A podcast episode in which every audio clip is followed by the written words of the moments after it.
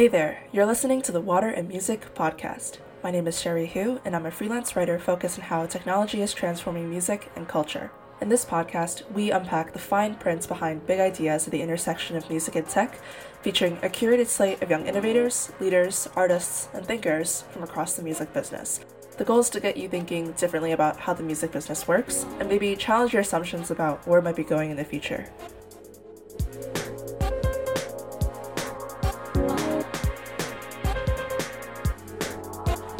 Today's guest is Alex Bonavia, who's the current head of business development at Wavo, a company based in Montreal that builds digital marketing, advertising, and data analytics tools for artists, labels, and other entertainment companies. We dive into a ton of different topics in this episode, all stemming from this notion that artists can now service their own de facto media properties and brands, and that there's so much room for industry practices and organizational structures to improve and shift in service of this new paradigm, with the artist rather than the song at the center. We dig into trends like what it means to subscribe to an artist, why every music company with some kind of following wants to start a joint venture with a record label now, why creative directors for artists are more in demand than ever, and what the future of catalog marketing might look like in an era without song cycles.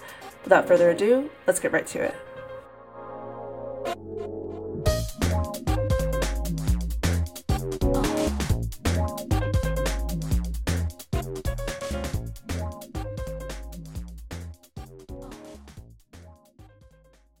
I'm here with Alex Bonavia. Alex, thank you so much for joining. No problem. It's it's an honor. You're one of our favorite journalists here at Wavo, so it was great to join and jump in and chat with you. Thank you so much as well. There are so many things that I want to touch upon today, but they all stem from this concept that you've told me about earlier, thinking about the, the modern paradigm of music marketing and how it's moving away from just a cycle based model, so just dependent on individual song cycles. And then as a result, you said that artists now are becoming launching pads for songs rather than the other way around of songs becoming launching pads for artists. I'd love to unpack that idea a little bit more and I'm wondering if there's anything happening in music that comes to mind for you that made you realize that there's this paradigm shift or maybe with your own work at Wavo as well. Like what inspired you to think about that specific shift? At Wavo, we've tried to move our advertising strategy with the majors to like more of an always on uh, type strategy where we're always working some sort of piece of content from an artist.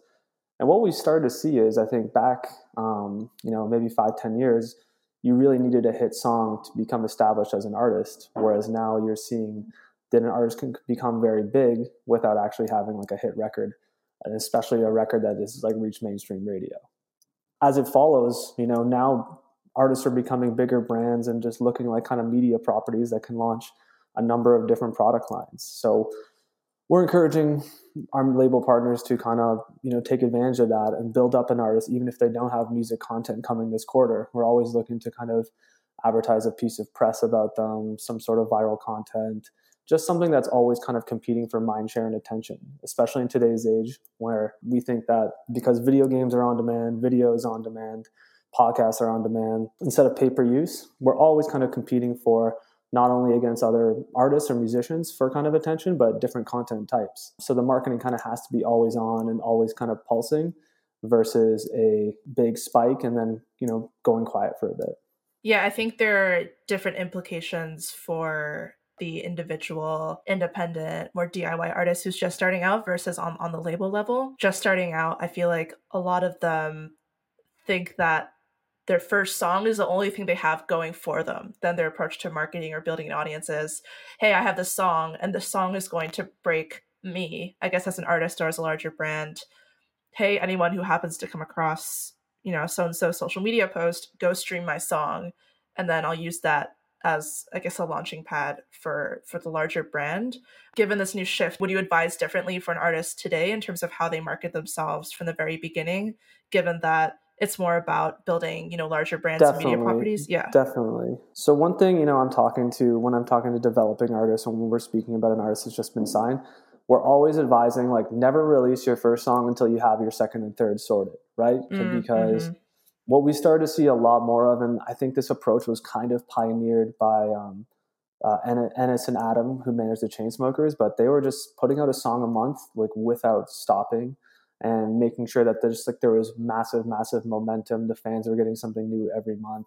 There was content coming around against all those songs, but they didn't stop. Even if one kind of started really picking up, they released, you know, "Don't Let Me Down," and they released "Closer" like not too long after. So they had they were kind of the first ones to release multiple songs and like get multiple songs started at radio before the other ones had kind of stopped, like you know, stopped. And now you're seeing that strategy be embraced all the time. So we saw the Jonas Brothers release their first song uh, Sucker. And usually, like you would max that song out at radio and wait for it to kind of tail off before launching a second single. But a month later, or I think it might have even been three weeks later, they launched a second single in the campaign, and they've already impacted that at radio as well. Mm-hmm. So we're seeing that now the marketplace can actually bear multiple songs from the same artist. Radio's asking for more songs from the same artist. I think Ariana might have had almost three or four songs at top 40, and people were still asking for more. So I think a lot of the biggest, you know, biggest things are about momentum, having like a consistent output and making sure that you have content that surrounds all those outputs and making sure that you're, that's a big focus for you as well. I'm seeing a big rise in the demand for creative directors. I think that's mm. one of the mm. biggest things mm-hmm. that all artists are adding to their team. You know, recently is just someone who's just in charge of video, photo, and like all content that's not music coming out on an ongoing basis. And that's been something that's very, very, you know, a huge kind of trend that we're seeing in the industry and very, very important to most artists' careers. I have heard mixed reactions to this new paradigm, and that I feel like Instagram alone has had a huge influence on the shift, and that a lot of artists feel like because of this new landscape, they have to essentially operate on the influencer model and like the influencer value system and they have to become influencers into themselves and think of them not just as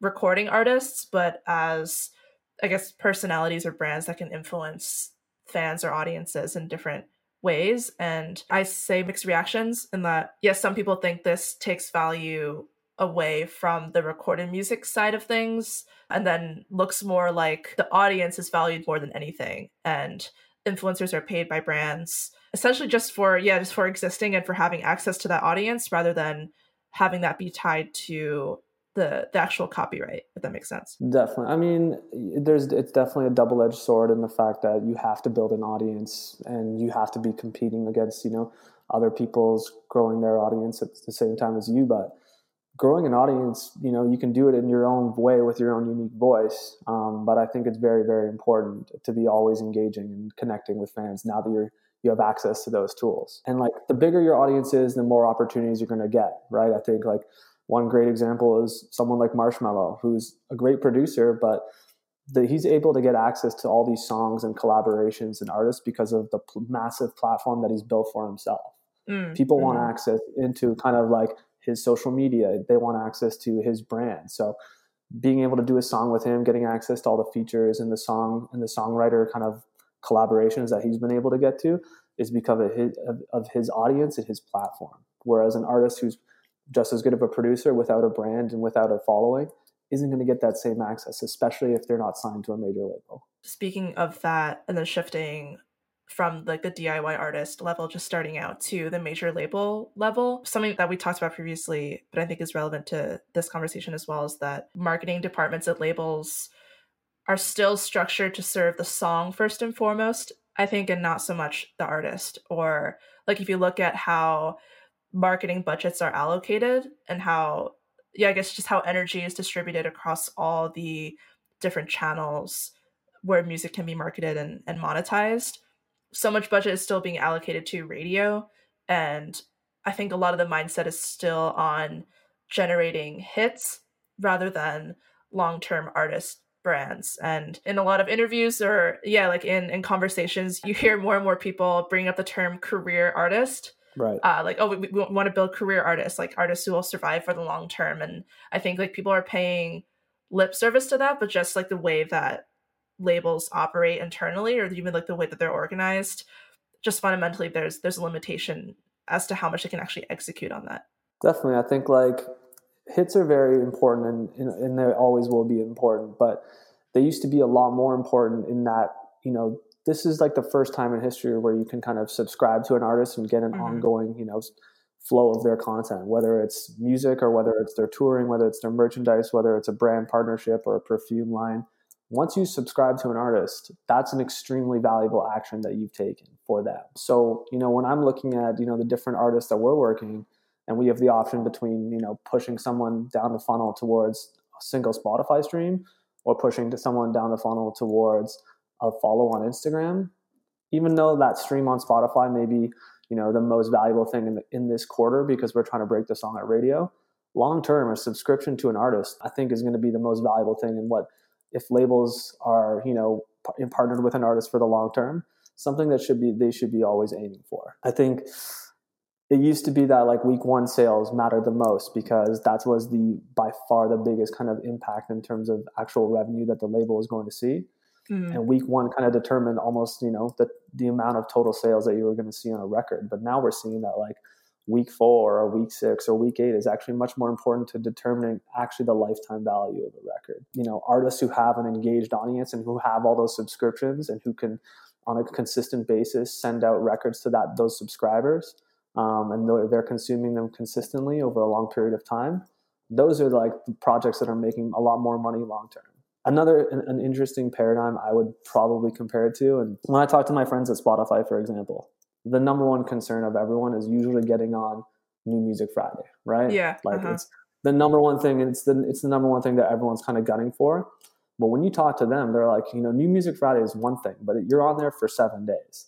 A much more valuable ad is something like an ad to singing in the car or mood booster or one of those mood playlists where you're in there for 30 to 45 days, if not more. You get a, a, a, significant amount of more streams and listeners coming from those playlists than you do New Music Friday.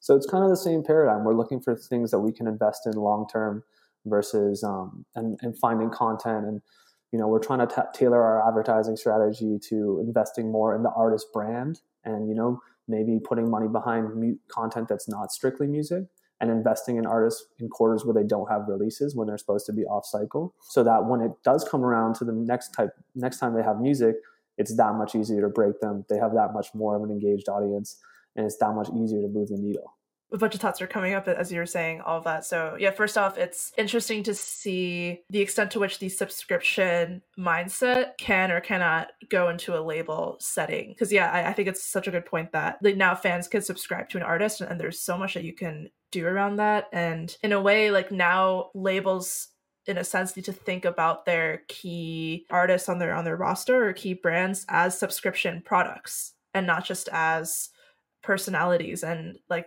and then now they need to think about issues that companies like Spotify are thinking about on a daily basis. Like the concept of churn I think was never really relevant to the label world. Like while we think about user churn it's just all about you know buying a record or you know streaming a song. Like that's that's what get us money. That's great. But now that you have these streaming subscription services uh, generating so much revenue for for labels and for artists across the board the metrics that matter to those services now have to matter to artists and labels as well i think and how they deal with their own audiences and they need to think of themselves as yeah as subscription products. And you even see this trend in the realm of production software and daws so like native instruments and ableton and newer companies like splice that have been coming up with the past over the past few years like they traditionally ran on yeah just like a one-off transaction model or like if you wanted to update your software very often you had to like buy an entirely new version of it so it wasn't super cost effective but it's interesting to see how like even they are shifting now to a subscription model and like a soft like a SaaS model as opposed to just buying one-off software. So the subscription mindset is permeating all elements of the music industry where maybe it traditionally wasn't as relevant or maybe not as needed. Definitely. I think like consumer behavior as a whole across like almost all types of content, we've now been conditioned to getting access to almost everything for a low monthly price. So, you know, that shift has happened. The marketing and finance departments are still kind of tied to putting money against, you know, when, when an artist has a record, when artist has a record coming out that quarter, there's going to be a bigger budget allocated to that artist. Or, you know, and sometimes if an artist doesn't have something coming out that quarter, there's no budget allocated at all. So we're trying to, you know, encourage our our clients, and you know, a lot of the digital departments and the marketing departments are on the same page, but it's, you know, we're we're trying to kind of like put together the right models to show that investment during an off cycle kind of month for releases um, results in higher revenue long term for the repertoire owner.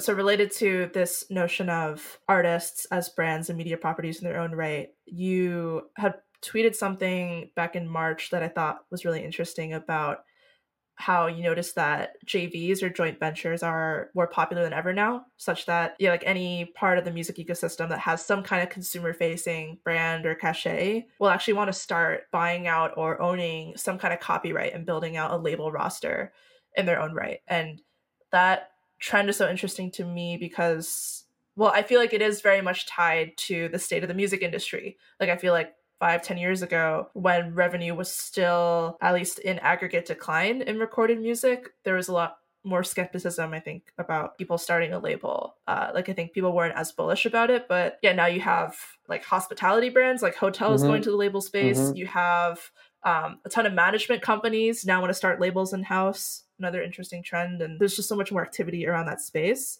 I'm curious as to why you personally think that trend is coming up now in terms of everyone wanting to pursue JVs, and then also what that means for the incumbent major label infrastructure and how that might change. For sure. So I think, you know, the, the big driver of that trend was music production costs come down, distribution becomes basically normalized. So it's very easy to get your song across uh, Spotify, Apple Music, where the vast, vast majority of the audience is, where you used to have to have a network of trucks. Now you need to have basically a TuneCore account.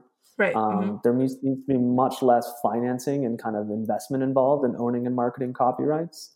The thing that really starts to matter, especially when kind of getting an artist maybe to like zero to 60, is like a brand and, or a platform to work off of, and then a relationship or like, you know, something, a, a direct relationship to DSPs. Mm. Those I think are the very, like the most important parts uh, to get kind of like an artist started. So, in certain genres, like electronic, for example, you're sometimes better off signing to an imprint that belongs to like a big artist in the genre or a huge tastemaker.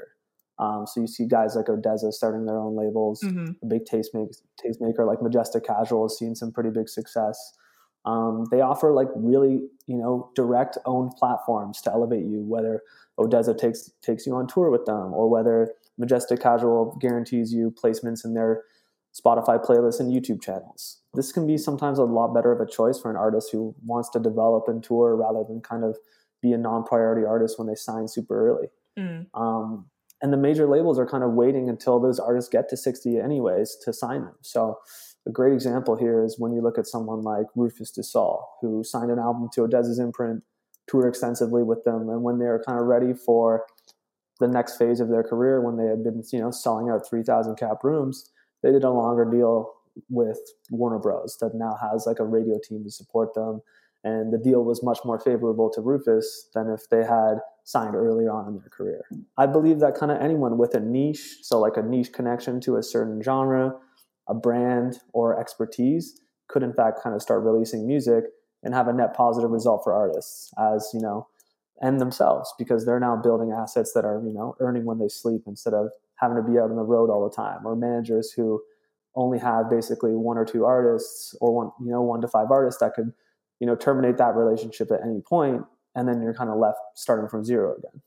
Yeah, definitely. And one higher level topic that I've been thinking a lot about just personally is how the A&R process is changing, especially the role that artists themselves play in the A&R process for developing other artists. And it seems like with this trend, artists are increasingly at the steering wheel in terms of cultivating the success of their peers or maybe their successors, especially in the case of someone like ODESZA. And then, yeah, having that bubble up uh, such that they have more leverage, yeah, in, in the case of a major label deal in a way that benefits everyone involved. So, oh yeah, hopefully that that trend will grow more in the future in terms of artists creating their own labels I guess first just to serve themselves, like to to release their own records, but then starting starting to Definitely. build a community around that. It's, yeah, it's going to be great for both sides, right? Like you're creating, we're going to be creating kind of a space for boutique labels and ownership because the cost to get into the space are almost zero now.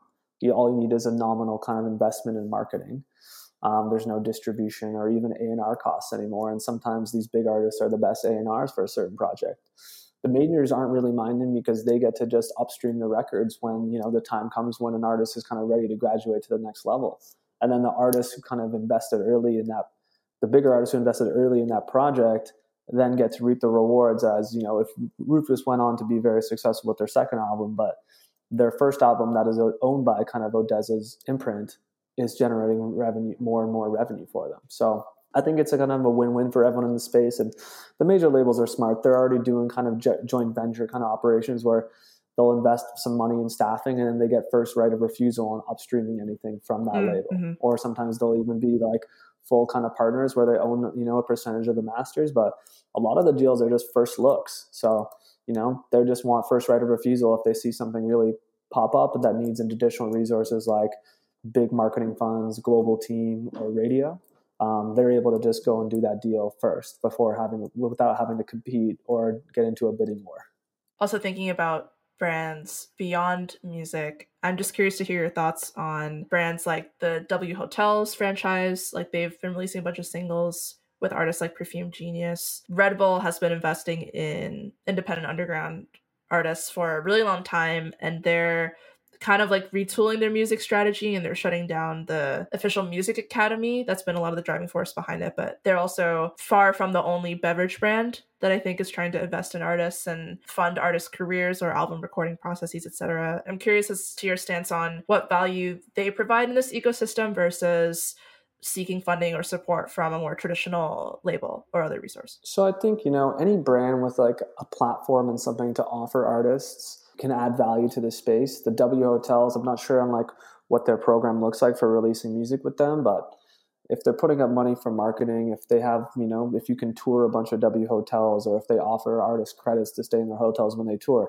that could be something that's interesting. Mm, mm-hmm. They, they definitely have a global platform and it's pretty widely respected. In terms of Red Bull Music Academy, I think that was kind of the pinnacle of brand music partnership where it was true collaboration. The artists benefited a lot. Red Bull looked great. I'm not sure why they shut down, but that was such a massive value add on both ends. Everyone looked at, you know, it's like the polar opposite of the KFC Ultra thing, right, where right. it was like a natural yeah. fit for both brands. Um, eh, you know, the artists really got value out of it. The fans loved the content. And then, you know, the brand had such a good halo effect from, you know, doing this and participating in the community in such an engaging authentic way. Mm. Um, so that's kind of like, you know, for me, in terms of music and like big brand partnerships, that was like the pinnacle of well done. And, you know, but like, you know, I remember Mountain Dew used to have a label, you know, right. Mm-hmm.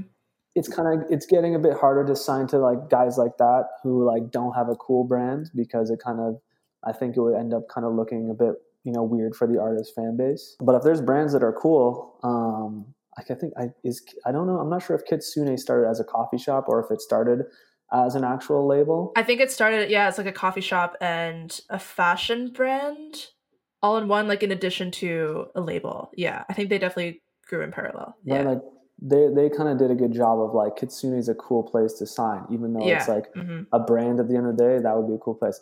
If Soho House started to release music, oh, I could gosh. see that being that could be super like cool and valuable if like artists got free memberships and got to play a tour of the different Soho houses. That's so true. Yeah. It really depends on like the brand that's coming into the space. Do they have a platform to offer the artist something? Is there something that you know valuable that they can ar- offer to artists at a certain stage of their career? That makes sense, you know. For mm. a bigger artist, it's very easy for them to put the the artist they've signed on a support tour and develop them that way. For a bigger hotel or a Soho House style brand, playing those venues can like look super cool and like saving on accommodations or you know just being associated with a cool brand like that can really kind of have a good effect on your career as well. And again like i mean like obviously those deals aren't going to be long term or really kind of like they're not going to be like intrusive or prohibitive to doing anything else so i don't see a big problem with it. In terms of like what the brand gets back obviously i don't think they're looking to make money on their like on those copyrights. They're, they probably don't have like a big kind of label style team set up or mm-hmm. even an aggressive like A&R team. It's kind of just probably for them to get involved with music. Uh, I think W Hotels, it's a big part of their brand. So it makes sense that they kind of, you know, are starting to release some music. But that's just like, I think, marketing for them rather than like them actually looking to make a return on the copyrights that they own. Whereas, uh, you know, artist imprints and JVs are actively looking to make money on the copyrights they've signed or the partnerships that they've done. Mhm. So they'll be much more incentivized to work the record properly. They'll be much more incentivized to develop relationships with Spotify and Apple Music to get you playlisted.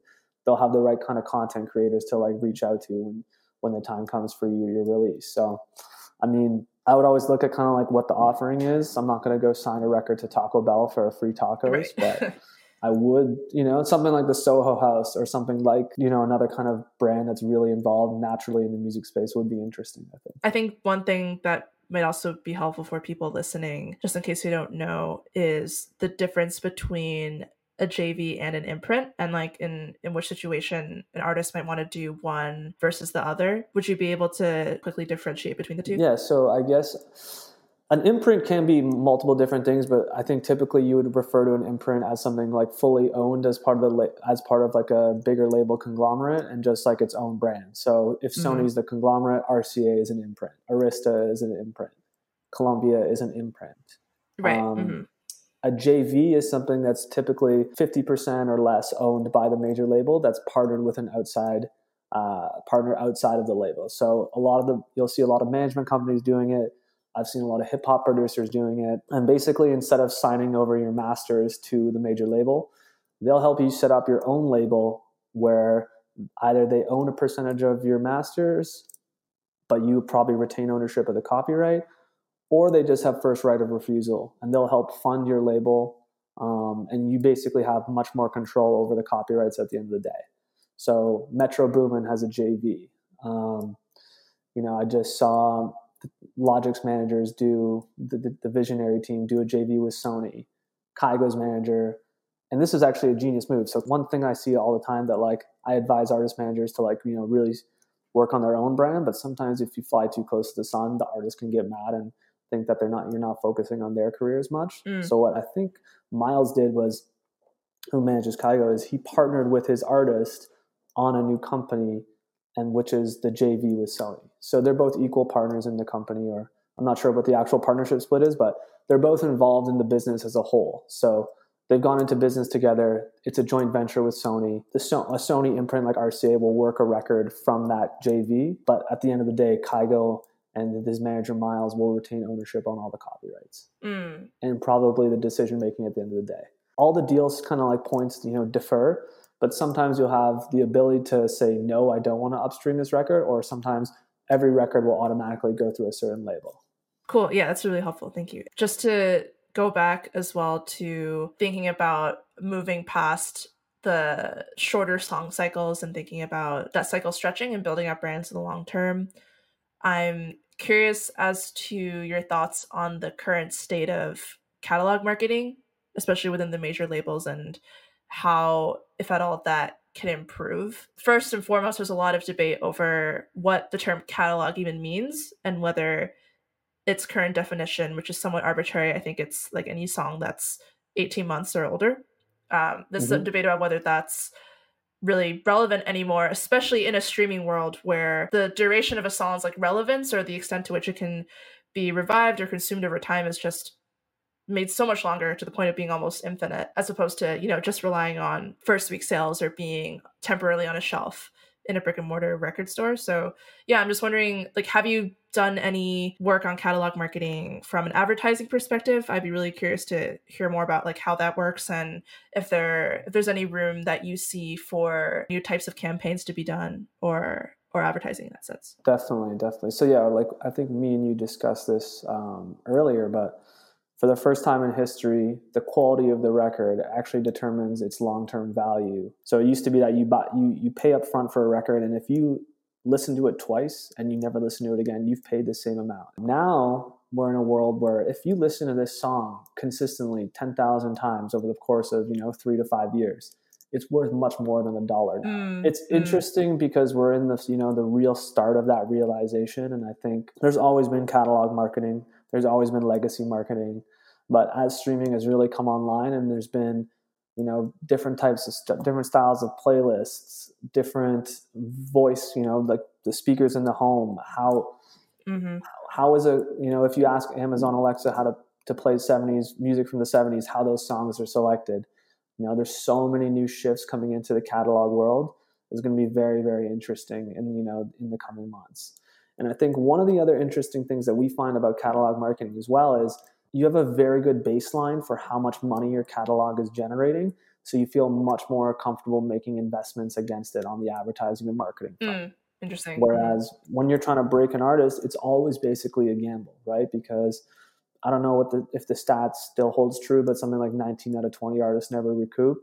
You know, with catalog, you basically know how much money you're making on an ongoing basis, and you can feel much more comfortable allocating capital against those kind of funds. So with catalog marketing, well, what I'm seeing is there's definitely like always been legacy kind of setups, and like a lot of the times it's almost a different imprint, right? So yeah. Uh-huh. Atlantic and WBR, their their legacy stuff falls under Rhino. Sony has Sony Legacy, but what we're starting to see is people are getting hired at all the major labels to look at very recent catalog. So I have clients that look after the Chainsmokers songs from 18 months ago. So they're looking at trying to re-energize Roses, mm. trying to mm. re-energize Don't Let Me mm-hmm. Down, mm-hmm. whereas their counterparts at Columbia on the front line are trying to energize the new song with Five Seconds of Summer. So in terms of advertising, we do a lot of like legacy stuff in terms of like anniversaries, box sets, you know, the typical kind of repackaged copyrights and get them out into a new way where fans can consume and enjoy. There's like a big rush, I feel, to build up owned playlists where you can kind of like, you know, Sony Legacy or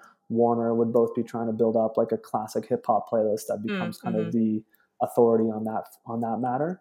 And then they're trying to build those up to be like really well indexed and have a lot of good metadata so that when someone calls up classic hip hop on voice, that's what comes up. A lot of our advertising in legacy revolves around kind of D2C. So if there's a new box set or something like that, we'll look for like the most engaged fans and be able to serve them direct kind of purchases. So that's been, and like we see that uh, physical consumption still very, very big on the legacy side. It's definitely new days on the recent catalog side. Um, there's a lot of best practices we, we try and encourage, right? So instead of sending someone to just a single on Spotify, we'll try and send someone to the This Is Anderson .Paak playlist, for example. Yeah, uh-huh. that contains their entire catalog. Mm-hmm. Like it's it's definitely now we're trying to make it just like an absolute best practice that you always send to like a bigger playlist of the artist music with the target song listed first because um, that just increases catalog consumption and you can like double or triple uh, your return on investment if the you know if the person streams two to three songs. I'm glad you mentioned the whole like this is series of playlists on Spotify because I don't know if it's a tension, but I feel like with the marketing approach that Spotify and Apple Music and a lot of other streaming services take, they're always about discovery and most often of new music. I feel. Yeah, like whether through New Music Friday or the release radar that's personalized for every user. My impression is that it's uh you like what's promoted on the homepage is very often like focusing on relatively newer music, whereas labels are making the majority of their money from catalog, not from your songs that are released. This is playlist series is maybe an example of, I guess, mitigating that tension or like bringing in more of that catalog that generates the majority of revenue for labels. Like at the forefront. That's always like a tension that came to mind for me. I don't know if you'd agree with that, but like between the more discovery oriented, new music oriented mindset that streaming services are trying to promote with what ultimately generates the majority of money for for labels and rights holders at the end of the day. It's definitely an interesting question. I've never really thought about it, but you know, what percentage of the homepage is dedicated to frontline versus versus catalog, and then out of Spotify's biggest playlists that are maybe not like new music playlists, what percentage of songs have been released in the last five years? Like those are interesting mm, mm-hmm. questions where it's, um, and I would be interested to look at my homepage versus my dad's homepage on Spotify, who has completely different listening right, habits uh-huh. than me, right?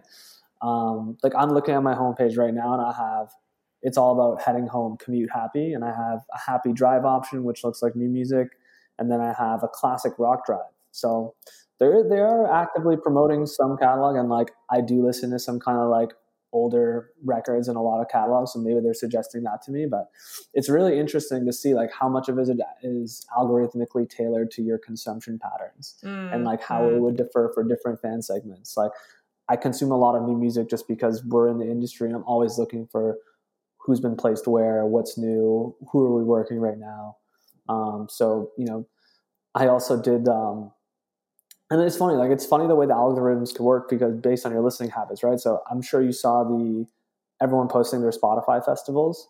Yeah. Uh huh. Right. I, I, so I was part of that. Yeah. Mine was mine was super embarrassing because I listen to I listen to Spotify. The vast majority of my my time listening to Spotify is at the gym. Okay, so my headliners okay. were like Skrillex and Linkin Park, so everyone was kind of making fun of me.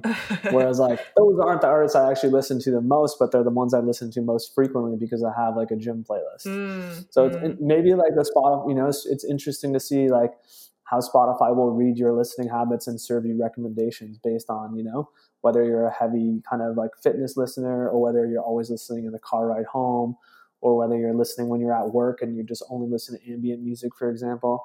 There's a lot of interesting thing, you know, interesting nuances that I'm sure they're kind of always trying to figure out. Yeah, totally. And you would like very briefly mention smart speakers, but the intersection between these mood and activity based and more functional playlists and personalizing that and maybe how that can help surface more catalog. Like, yeah, I think fitness playlists are a perfect example. Or I'd written about these cycling companies like Peloton or Soul Cycle, or I've like done some classes at Flywheel that have like 70s rides or 80s rides. Like I think that's definitely a growing sector in the catalog world for sure. 100% and i think like one of the most interesting articles you ever wrote was just like the the niche hit or you know like our yeah our, the, uh-huh our, you know like are hits becoming more and more niche and like are there you know the mass appeal of artists are they kind of are they are they kind of done and um, so you wrote a great piece on that and another piece that i read recently that was really really great was mark mulligan's take on how AWAL might be becoming one of you know the fourth major label or the fourth conglomerate because mm. instead mm. of putting their artists on a massive pedestal and carpet bombing tv radio and and like you know putting basically forced kind of reach and impressions, you know, for the artist. AWAL and um, you know the digital team over there, led by Aaron, has done a great job of just creating, identifying a, a fan segment that the artist is going to really appeal to, and then making them superstars of that niche specifically. So your mm. marketing becomes much cheaper, and you're laser focused on one segment. And if that segment really catches on and you become the biggest thing for that segment, like you know, Lauv became the biggest. Uh, artist for the Spotify core generation. For sure. That mm-hmm. could be something mm-hmm. that's very, very valuable. And you don't have to have access to TV or radio or Jimmy Fallon anymore um, because you have just like that owned and segmented audience and you're, you know, serving them different pieces of content every single day. Mm. Yeah, that actually segues very well into the last question I wanted to ask before going on to the last segment, but just generally the role that data analytics plays in this new landscape, like on the individual artist level. So, yeah, given that you can have, you know, a hit within a specific niche in a way that's really valuable, or given that now as an artist, it's not so much about each individual song as it is about building out a larger brand and owning an audience in that sense. Um, I'd, yeah, I'd love to hear your thoughts on the role that data analytics plays under that paradigm as opposed to just focusing on like streaming metrics or, or social metrics. Both both of which are like really important but maybe like yeah how the roles of those metrics changes in this context. So definitely. I think you know data analytics and data science and big data are going to be huge huge kind of projects for the music industry to take on in the coming you know years as you, we try and get more and more data on how we should market. I think there's a lot of tools in the marketplace right now that are focused more on, you know, A&R or finding the next artist, but yeah. not a lot of tools that are telling us how to smartly allocate our capital to generate the biggest return for our artists. Mm. Um, and like you know the biggest reason why data science problems always fail is because they're not actually addressing the true business problem and usually because mm. they're not sitting close enough to the business units um, you know, Wavo was working on a big data platform, and the interesting thing that what we're doing is we're creating this platform for ourselves, not for someone else to use. So we're using it to answer the the questions that we're getting from our clients all the time for us internally before rolling it out to you know the wider audience. So we're trying to answer questions like when an artist goes up for a 50-50 against uh, for a certain festival slot. And a certain festival slot, you know, if it's a sunset slot at Coachella, can make or break an artist's career, and you can accelerate so much harder off of you know the momentum around that. And so agents are often going in with very like aggregate data where it's just like the total number of followers. Yeah. Or uh-huh. ticket sales from last year. And often there's an agent on the other side of the coin with a similar artist. So what we're trying to do is arm, you know, our clients with specific market specific data that's has trends over time, that has projected trends in six months, um, can show rates of acceleration, rates of growth, and really give people like more and more specific information so that you can kind of do the best job for your artist. So, because there's different 50 50s that happen every day, whether an A&R is competing for a song and on the other side of the coin there's an artist who's just as big as you or who's bigger right now and you need to present an argument that your artist should get that song that they can record mm-hmm. um, you know? So i think you know analytics is just like even though there's a, a lot of products like chartmetric like sodatone you know there's you know people out in the marketplace who have kind of aggregated a lot of like streaming and social data. We've kind of left the end user to like answer the questions themselves. Whereas we want to be able to create a massive repository of data that then initially we are going to like answer questions with ourselves. So we'll be doing studies and presenting our clients with charts. But in the at the end, the end product is going to be the artist or client has the ability to query the system itself and ask it almost like a Bloomberg terminal, pop up mm, different mm-hmm, screens, mm-hmm. trends, comparisons. Um, and the other the other interesting thing about um, our platform is we have the ability to connect public and private data. So we're watching the Spotify charts and that's being measured, but if an artist wants to plug in their bank account, if an artist wants to plug in their back end to their touring system, their touring kind of like application that their talent agency gives them, you can then start to see how investments on your side impact the public facing metrics like your Spotify charting position mm, mm-hmm. and then flow back into your private data, which would be the revenue you're receiving from Spotify. So the platform we're building very robust. It's going to be very flexible, so it can handle like hundreds of thousands of different types of data, you know, structured, unstructured, public, and private, and avoid commingling the two. So I think you know it's very early days, and there's a lot of people doing interesting things. And you know, at the end of the day, like the the real win is when we're going to be able to make informed marketing decisions or informed investment decisions based on you know queryable big data and that's what every other industry kind of like you know consumer packaged goods retail has right now so as we see that come into the music industry you know budgets are going to become much and much bigger because you're sure of what the impact is happening on your artists you know? We want to do things like show a certain uh, group of fans uh, you know an advertisement measure the you know the brand lift versus a control group who didn't see that. Um, there's lots of different tests that we you know we want to bring into the music industry that are in other industries that just haven't arrived yet because there hasn't been kind of the financial wherewithal to kind of you know bring the right data scientists to the table. Yeah definitely. Yeah i love all of that. And the example that you gave about the agents having like facing kind of a 50-50 dilemma for a slot at a festival is especially interesting because I feel like that's an ongoing challenge that I still hear about all the time in terms of converting streaming metrics to metrics about who is going to show up and actually buy a ticket to your show or who's essentially like show up in the audience at your at your festival slot. Yeah, I can definitely imagine artists whether they're on tour or are at a festival where they have really impressive streaming numbers, but that doesn't convert to in-person audiences. And i'm wondering if that's a challenge that you faced at all or that you've or that people have like come to you with in, the context of Wavo and how you might navigate that. Like if, if you're in a situation where you have to convince someone that you know you're the right artist to take the slot right i mean we see um we see phantom streams all the time right like someone who has 100 million streams being able not being able to sell 20 tickets in a market right and a band who has like 100000 monthly active listeners crushing an arena. Yeah. Um, uh-huh. What we try and do, and what we're going to try and present our clients with, is a balanced scorecard, right? Um, where a lot of it focuses not just on like aggregate monthly active listeners or aggregate streams, but growth rates, velocity, how quickly am I growing in a market, and what's my projecting yeah. for a trend over the next six months, mm-hmm. anomaly detection. So what's happening in this market that's different than this market? Why am I why am I like growing so much in Boston, but you know New York's not experiencing the same spike? So being able to get very, very specific and then separate out listens coming from playlists and listens coming from profile. Because I think if that's obviously the biggest distinction you have to make is lean back versus kind of lean forward active listening. Mm-hmm. Someone who listens to your song on songs to sing in the shower probably is a lot less likely to buy a ticket to see you than someone who's going and clicking to your profile, visiting it, streaming a couple songs, and adding to playlist. Mm-hmm. Um, so it's really you know important, and Spotify is doing good, uh, you know, on an ongoing basis, doing a much much better job on releasing that important information to the industry. Whereas, like you know, we need to know what our listener habits actually are.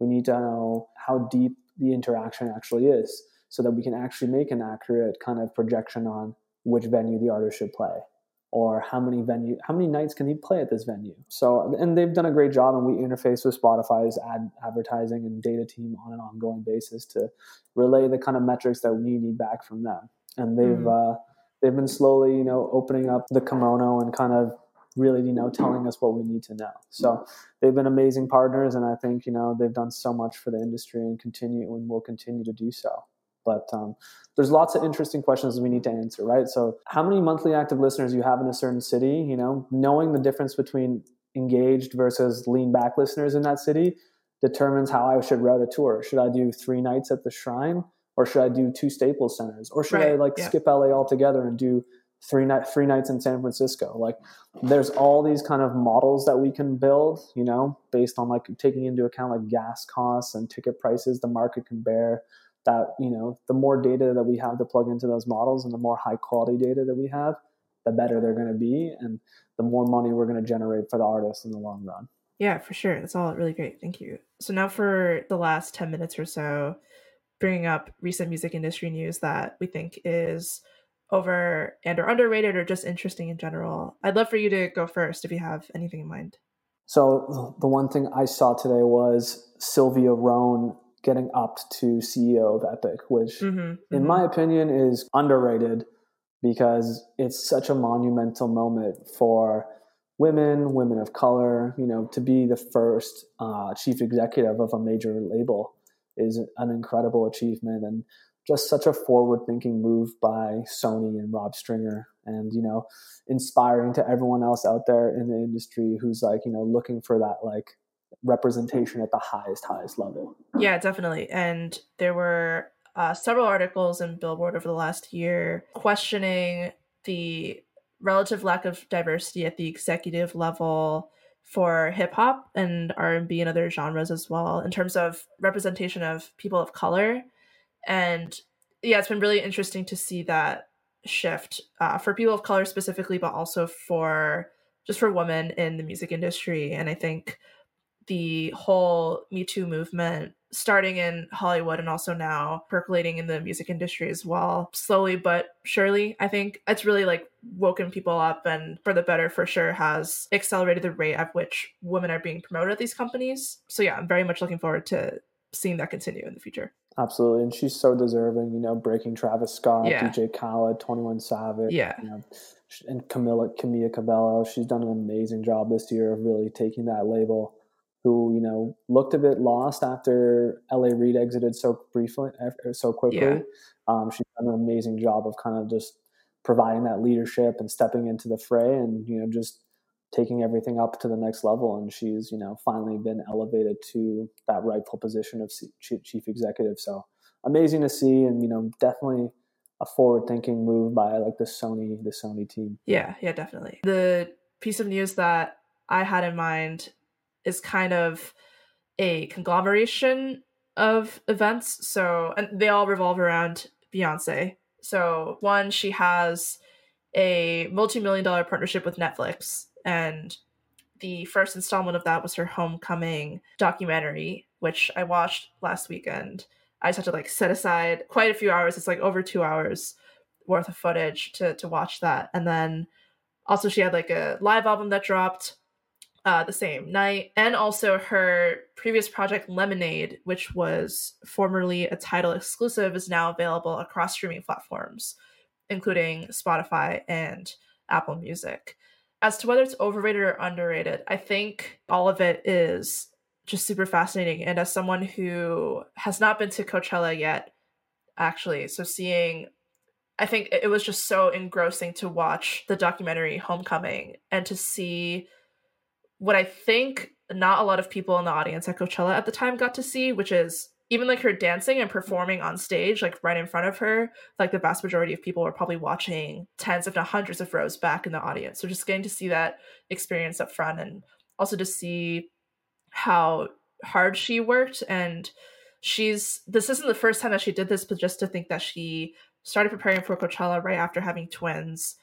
And in, in the documentary, it said that she was rehearsing and working out every day and changing her diet such that she was losing like 1500 calories a day like which is like a full day's diet for some people. And so part of me is like a little was a little worried when i when i when i heard that like wow yeah. it's like such a like you're really putting your body through so much like over that eight month period. But and also the fact that it took eight months to rehearse like four months for the band versus four months for the dancers. And so it was just like a huge body of work that uh, set the standard for coachella headliners such that this year just like hearing reactions from people there's definitely a lot of positive reactions but aside from maybe like kanye west sunday service which was like a whole separate thing there definitely weren't any headliners not even ariana grande's set that really matched the the scale of that maybe in part because they didn't have eight months to work on it but that's the documentary side of things and then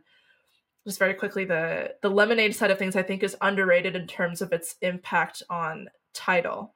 because i feel like Tidal has relied so much on an exclusive strategy mm-hmm. to to retain users mm-hmm. and from Beyonce's Lemonade to Kanye West's The Life of Pablo, I feel like those are the two flagship exclusives really early on that they were promoting really heavily to try to gain subscribers.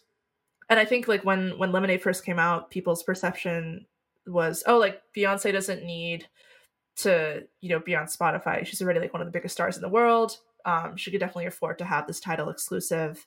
And like that's cool. Like it's it's being treated and like allocated to the separate space owned by jay-z of course that's part of it.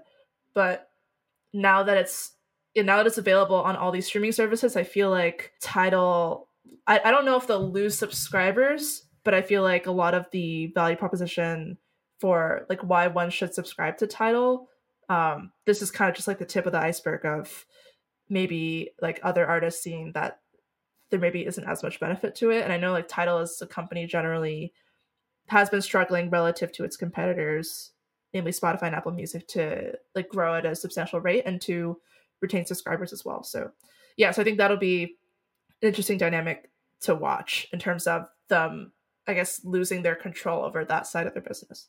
Definitely, definitely interesting for Tidal. I think it's hard to call Beyonce underrated. Of course, because yeah. she's just so extremely like she's like revered by the culture. I think it was just honestly almost underrated in terms of just like the the team behind the deal from AEG to Parkwood mm. to Columbia was just it was masterful in mm, how they did mm-hmm. that, right? I mean, you get a sixty million dollar deal from Netflix that like AEG and Parkwood split. You launch that you launch that kind of documentary on the anniversary of the performance. So you kind of like take the Coachella conversation that's like the massive focus of like all of cult, music culture and fashion culture right now. And Beyonce once again dominates it because the video, the Netflix documentary drops. You have a, I don't know, I'm sure it was like number one thing on your homepage, but it was definitely the number one thing on my homepage. That's 150 million people logging into that homepage every single yeah. day almost. Mm-hmm. And they're seeing Beyonce. To do that and then to launch it on Spotify, uh, the, the live album, which sold, I think, 40,000 units in the first 24 hours, and that was priced at $20 instead of, instead of mm-hmm. 9.99. Mm-hmm. That's amazing. 40,000 units in one, it, it, came in number seven on the Billboard 200 and with one 24 mm, hours of tracking, yeah. which is huge. And then to launch on that momentum and a few days later, uh, bring Lemonade to streaming platforms, it's incredible. And it just speaks to, you know, Columbia, I think, is now one of the hottest major labels in the game right now. Um, ever since Ron Perry stepped up, you know, they've been like the kind of center of culture for the past like two, three months, whether it's Lil Nas X, right. Mm-hmm. massive phenomenon, BTS, huge, the Game of Thrones soundtrack, mm. you know, and now, and now Beyonce launching, you know, three major pieces of content, all with massive investment and marketing behind it. It's incredible to watch. And they timed it perfectly. And, you know, the one thing that's the most interesting thing, the most mentioned artist uh, during Coachella was Beyonce and she didn't even play it. Right. so I think that was just an amazing yeah. stat that I was reading this morning, and just like it's it's a testament to how well timed it was, and then you know capitalizing on the Netflix real estate of the homepage to then launch two albums. You know, and I'm interested to see tomorrow. I'm gonna I'm sure we're gonna wake up and see a ton of Lemonade's tracks back into the U.S. top 50. Mm, I'm actually mm. wondering how high it'll chart on the Billboard 200 next week, um, because you know that's like the one album I have on iTunes is Lemonade because it was not ac- not accessible on Spotify and Apple Spotify and Apple Music prior to this. So um, I'm interested to see like how uh, how big it streams the first week, and it'll be an interesting kind of uh, interesting case study for people who have held off their albums off Spotify for long and I think it was interesting too because like Jay Z and Beyonce both alluded to the fact that they didn't need Spotify multiple times in different yeah. songs. Like right. Jay Z, Jay Z dropped the line like I don't, I don't have a billion streams, but I have a billion dollars. Um, kind of just you know they they were like they were flexing on Netflix a lot. I mean uh, Spotify a ton during this period, and it's good to see them finally embrace it. And she embraced it at the exact right time when you're coming yeah. in with you know a massive Netflix marketing contribution your live album, you know, being completely committed to. So like, you know, two songs in New Music Friday off of the live album. I'm not sure. And like now, if you go to the Spotify homepage, Lemonade's now the number one featured kind of uh, mm, thing for mm-hmm. me as well. So mm-hmm. just a huge week in like the world of Beyonce without actually putting out any new content. So I was I was gonna say, see. yeah, it's like the most extreme form of catalog marketing. Just to bring it back to exactly, yeah, the exactly. conversation and like I mean, obviously, like her set at Coachella itself was just like a survey of her entire career, and it goes all the way back to Je- like to Destiny's Child, like bringing them back out again. But um, that's a really good point. It's like no, no new songs at all, and she didn't need that. Yeah, I'm interested to see how much like total consumption of Beyonce content rose week over week. Um, mm, mm-hmm. Like, you mm-hmm. know, like her exactly going back and seeing how big her catalog spiked after like going and watching the song be being performed live how many people went and like you know consumed the different versions of those things available how many people you know felt that nostalgic kind of feeling and then went back and consumed different parts of her catalog or mm. you know you know i bet you like some of her old albums even like started saw a spike on itunes sales again so totally just yeah. you know just like an amazing coordinated uh, rollout between like all the different partners involved like aeg yeah. parkwood yeah. columbia netflix all rolling at the same time for like massive, massive impact. Yeah, for sure. Just to close off, I don't know if there's anything that you want to share in terms of like things you're working on at Wavo or like if people want to reach out to you, what are the best ways to do that? The best way would probably be Twitter, and I'm just at a underscore Bonavia, and then um, my email is just alex at wavo.me. But um, we're always we're always looking at uh, new clients in the advertising and marketing space, and we're ramping up our data science kind of product. So we're always looking for smart, interested people to be beta testers of the product as well. So I'll definitely uh, I'll, I'll send you a link as well once it's uh, up and running, and you can kind of play around with it as well. Sure. Yeah, yeah, that'd be great. Thank you. Awesome. Thanks so much again for taking the time. This was super fascinating.